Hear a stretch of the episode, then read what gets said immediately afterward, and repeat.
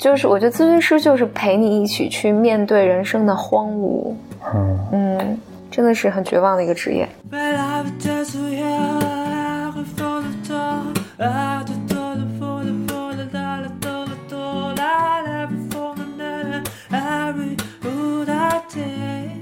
Welcome to another episode of Blow Your Mind，两个人的公路博客。大家好，我是峰哥和峰，我是简丽丽。今天我们很愉快的来到了给心理治疗师的礼物，欧文亚龙著第二十六章，是吧？简历，今天我们是讲讲几章吗？对，讲几章呢？是讲第二十六到八十九呢？对对对，到一百零一吧。啊，嗯，呃，上回书说到，嗯。对，呃，我我看了一下，就是从第二十六章一直到第三十六章都是讲自我暴露的。哦耶，OK，我们 讲这十一章，但但但是它的内容还是挺丰富的，所以我们还是还是会拆开讲。嗯，咱们今天这一期呢会是三集，呃，三三章，就二六二七二十八，嗯，二六二七二八。这个二六二七二八呢更像是个综述，就是我先摸清楚亚龙是怎么写书的。嗯，他在二十六、二十七的时候就详细讲了一下这个自我暴露。嗯，就是我我在我在看这个的时候，我觉得多少要收回以前。呃，以以前我在节目里就经常说，哎，亚龙自我暴露太多啊，我不是特别认认可他的这个方式啊什么的。但但他在这儿，我我觉得后面这几章里面，他是比较清晰的表达了他对自我暴露的看法，嗯，还有边界。就是以及它后面有一些对于自我暴露的一些警告。嗯，我先想拉回来一点儿，那这个自我暴露这个此话怎讲呢？这个听着还是有点术语哈。我想应该不是指，比如在公众场合就脱衣服，脱衣服对吧？不是，不是指这个。不，不是，不是。他讲的就更多的是，呃，在咨询室中，你多大程度上和你的来让你的来访者知道你真实的感受、你的想法，还有你的一些生活事件。嗯。所以在第二十六章的时候，他，呃，他就是这么讲的，就是亚龙就是这么讲的，说，如果一个治疗师对病人保持神秘，而且掩藏自己，这会对治疗有反作用。嗯，就是，嗯，因因因为就是很很不幸的是，就很多。怎么讲呢？哎，我我我觉得当当一个人处在比较偏执的位置上的时候，嗯，就特别容易把心理咨询的伦理啊，或者是那个规则，呃，或者老祖宗的一些训诫，就当成不可逾越的一个不可打破的不可打破的东西。然后，所以这这是一个这是这是一个艺术，就是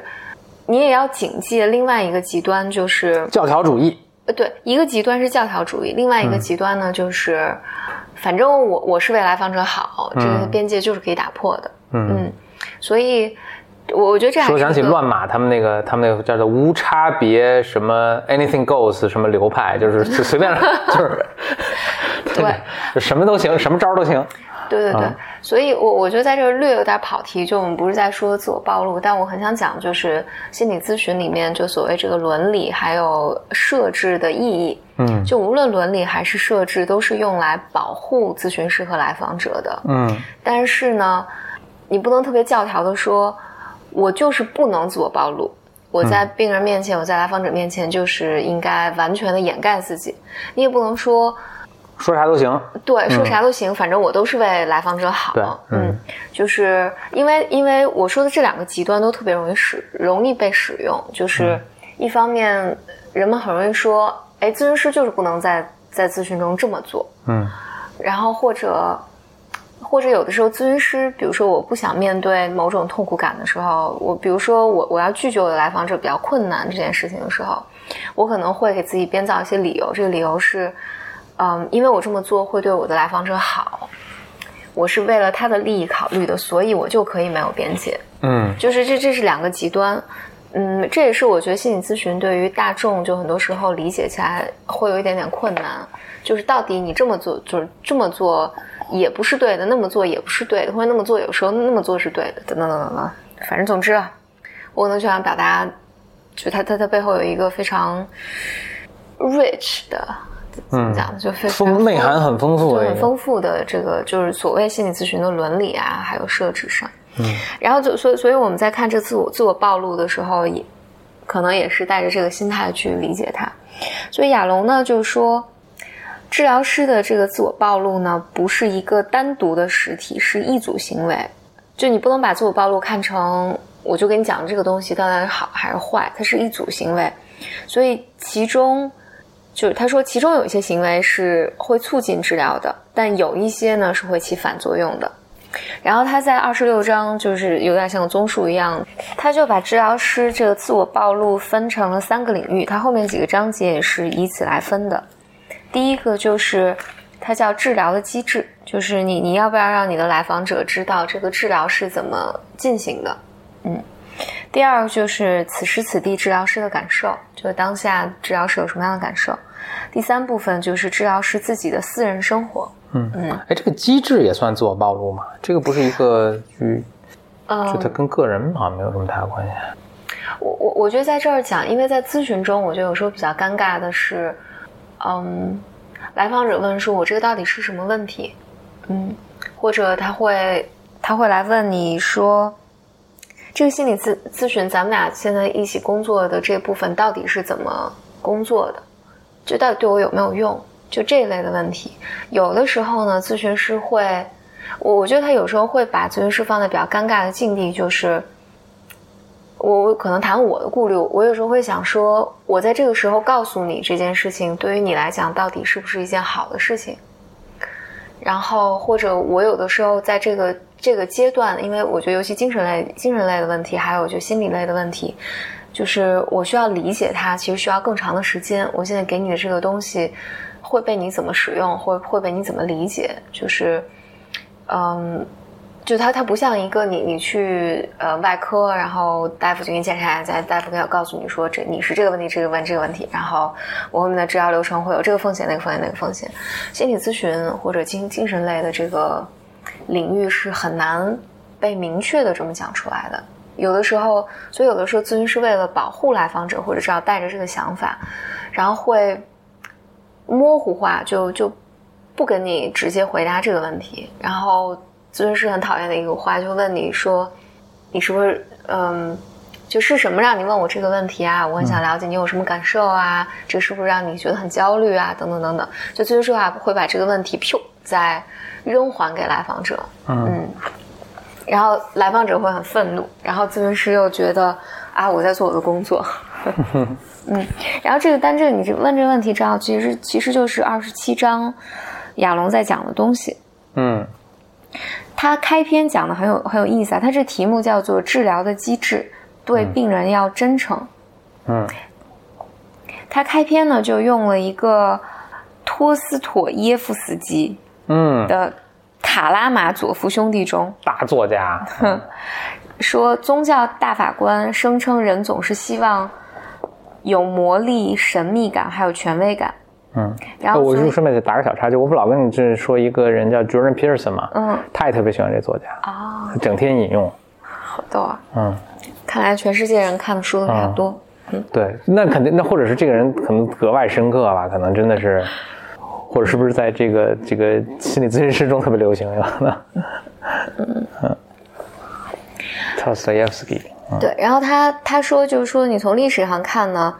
就是大家也都倾向于，比如把医生啊或者治疗师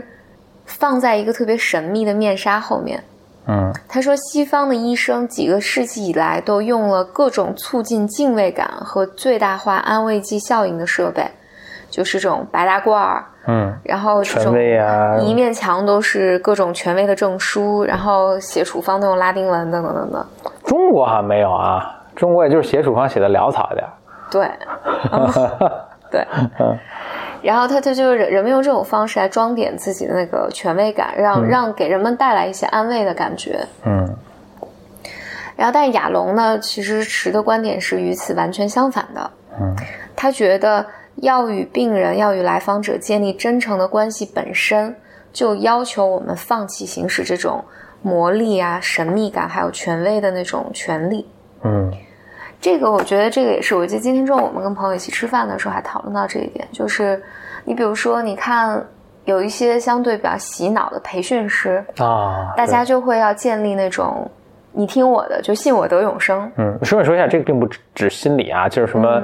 管理培训大师班啊，什么销售大师班啊，这种对等等等等，这些可能尤其尤其甚，嗯，对他就要建立这种权威感，听我就行了，嗯。但是心理咨询师是和这个恰恰完全相反的一部分，嗯，某种程度上，我觉得这也是心理咨询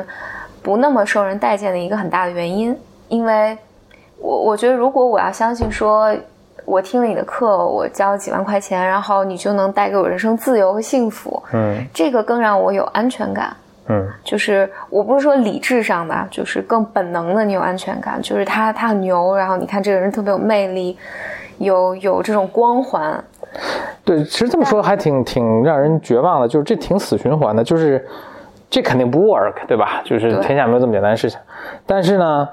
人们又信这个。对，就是或者他愿意去相信这个，然后就，所以大师一来横空出世啊，大家就都去朝圣啊，花好多钱啊，最终可能又很失望。然后，但是这个过一段又有一个新的大师来，又又又重复这个事儿。对，这这这这也没办法，这也没办法。但但因为心理咨询师就刚刚好是一个完全相反的物种。对，而心理咨询师又反其道而行之，就所以就尤其困难。对，心理咨询师就是。告诉你说，这人生就是不确定的呀，然后我们一起来探索。但我们会遇到这个，可能会遇到那个，但我也不能确定我们俩是不是一定能搞得定。然后，但就是我觉得咨询师就是陪你一起去面对人生的荒芜。嗯嗯，真的是很绝望的一个职业。Anyway，嗯，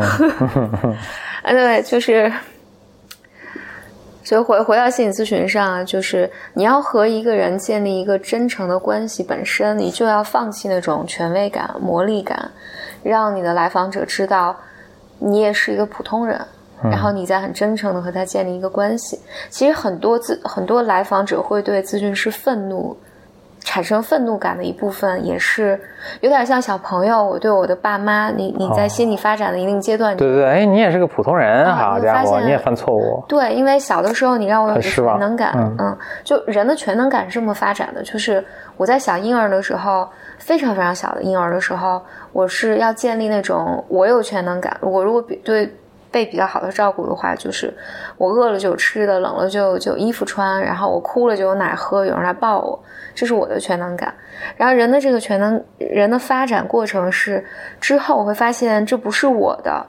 然后我会把这全能感投射投注在我父母身上、养育者身上，嗯，我会认为他们是全能的，嗯，然后这个时候能带给我安全感，嗯。嗯，然后你再慢慢长大的时候，你开始对父母很失望，就是。原来他们这个也搞定，原来他们有时候说的是错的，然后他们原来这个是不行的，嗯，然后你会体验那种就是挺无助的，然后挺挺害怕的感受，然后这个慢慢慢慢你在这种挫败中，然后你开始慢慢建立就是一个人的，就我自己来，对对，然后嗯，哎，我这你你这么说让我说想起那个很有趣的一个相关的，就你我前一阵不是看那个李李光耀的回忆录嘛，嗯。他也说了一个很有趣的事情，就是他，呃，当时就二战的时候，日本人打的，就当时大家都觉得说，因为新加坡是英国殖民地嘛，当时可能还没有新加坡这个国家，就是新加坡、马来西亚什么英国殖民，他们就觉得哇，这其实也不用很害怕嘛，就是日本日本人英英军在那儿驻守啊，其实是啊，说这没什么好怕的，而且他们就被英国殖民很长时间，其实就是你不管说是一种依赖感，还是一种这是。反正就是这么种心理，就是英英英军人，这个白种人能把我们挡住，结果白种 被日本人日军打败了嘛，嗯，而且不仅打败了，还就特别惨。就他，我他好像有描述，就是说投降的英军被日本人压着，就是到那个呃，到那个就是那个，这反正集中集中营可能放在一个什么地方看，哇，他看到英军就是狼狈不堪，然后他第一次看到。英国人这个样子啊，就他的那种失望，以及就是当时英英国人在表现出这种无能啊，这种也要惊慌乱失措呀，对他震撼特别大。他就是说啊，以后就是哪怕战胜之后，我们这个地方的领导和管理也应该也不能指望他们，就是他们也不太行，还得咱自己来。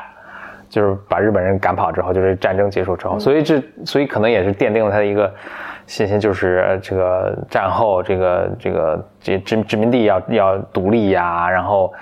觉得白种人就是英国人吧，英国人也没有什么厉害的，对对对对对对，就是对对英国人的这种对这个殖民者的这种呃失望和这个，反正就更平等吧，把自己放在一个更平等的位置，跟那些殖民殖民者去那个。我我我觉得这个是，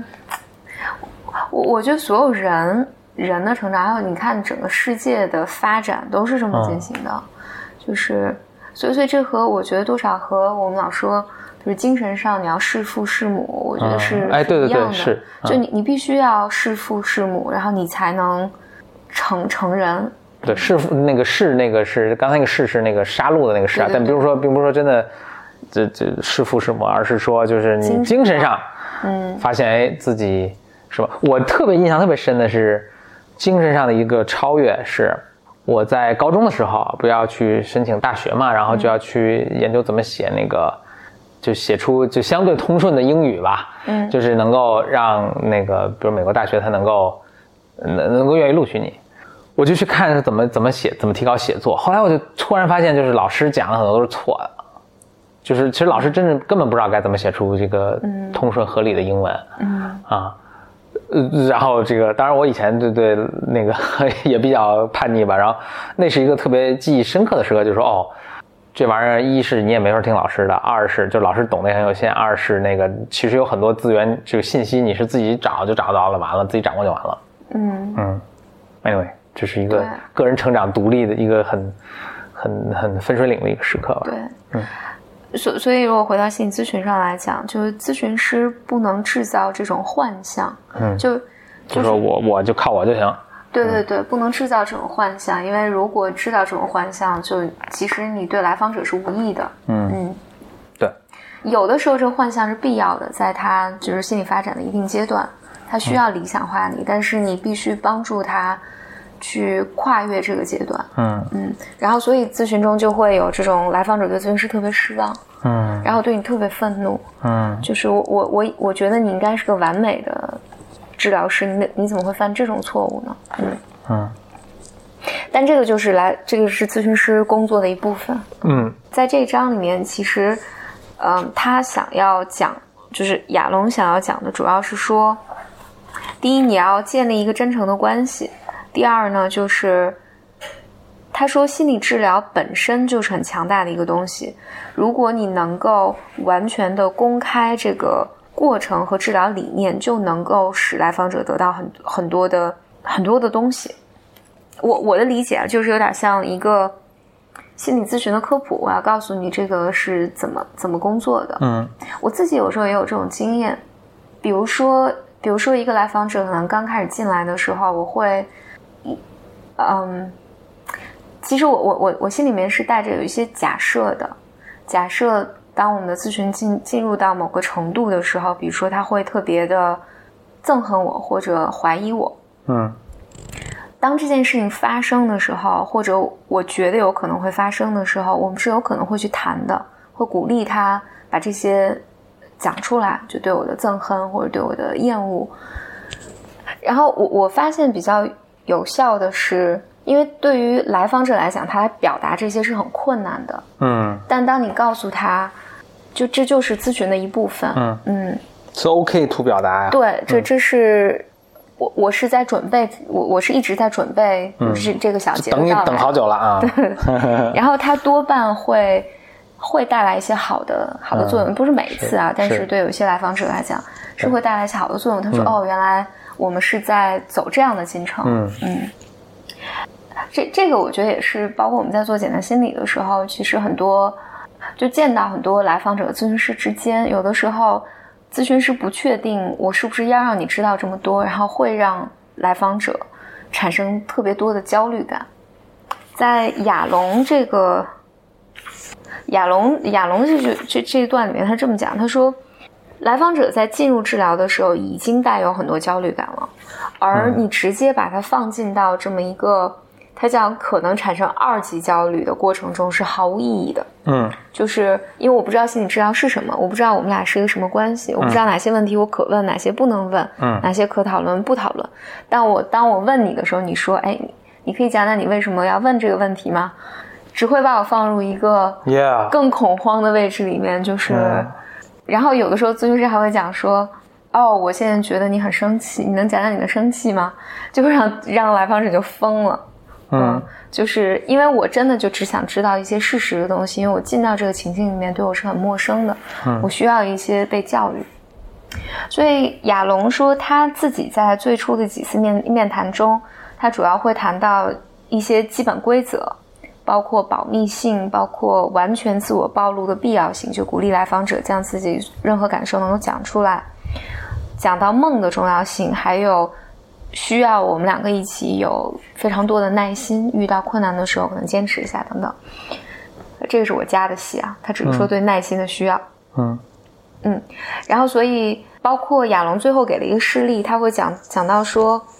就他会明确的告诉来访者说，有的时候我们谈到的是你和比如说你的同事或者跟其他人的关系，但是呢，对我来说我很难了解到。具体中，你在这个关系里面困难点在哪儿？因为我只能我只能听到你的这部分的想法，我听不到。就我不是个法官吗？不是生活中的法官，所以我会着重的去看、关注你和别人之间的关系和我们两个之间的关系有什么相连的地方。然后我们我会把所有的东西带回到我们两个之间的关系面里面来讨论，这样会让让我能够更好的帮到你。就是他在最后举的这么这么一个例子，所以他就说，你要让来访者知道这个工作是怎么工作的。嗯，我自己作为来访者，我觉得多少错过了一些机会，就是因为我是先学了心理咨询，我知道咨询师是怎么思考问题的，然后我才进入了咨询，然后后来进入了分析，所以我没有。我没有体会到那个焦虑感，就是当我的我在我在讲我自己啊，当我的分析师或治疗师来问我问题的时候，我大概会知道，我跟他讲这个，他会，他一定会把这个再带回到我们两个关系里面。但是我自己能够感受到，有的时候我自己的来访者，或者我听到我的就是作为咨询师和来访者工作就督导里面，有时候讨论到一些。来访者的时候，有时候来访者会说：“这和我们俩有什么关系？你为什么要问我们两个之间是是什么什怎怎么回事？我在我明明在跟你抱怨我的老板，我明明在跟你抱怨其他人，为什么你现在问我这个问题？”病人就是来访者是会有这些疑问的。我觉得亚龙是在表达说，这个时候你可以直接的告诉你的来访者，而不需要只做你自己的工作。我好像貌似我们两章就讲的很长了，然后我们这一期要不然就这样。行，嗯，然后之后我们会讲二八二九三所以今天今天是讲了二十六二十七章是吧？是的。嗯，如果因为今天这期比较长，咱们要总结一下，就是这两期这两章讲了什么内容呢？用两三句话可以总结一下吗？基本上就是作为一个心理咨询师，对来访者要真诚，就像我们这个节目一样。这是最真诚的节目。好，那我们今天是讲了呃《礼物》这本书的二十六、二十七两章哈。下一次我们会从二十八章开始讲。二十八章的题目是什么呢？我们先小剧透一下，叫表达此时此刻的感受，斟酌判断。但他这个还是讲的就是自我暴露的一部分。好，嗯，那我们下期节目再见，拜拜。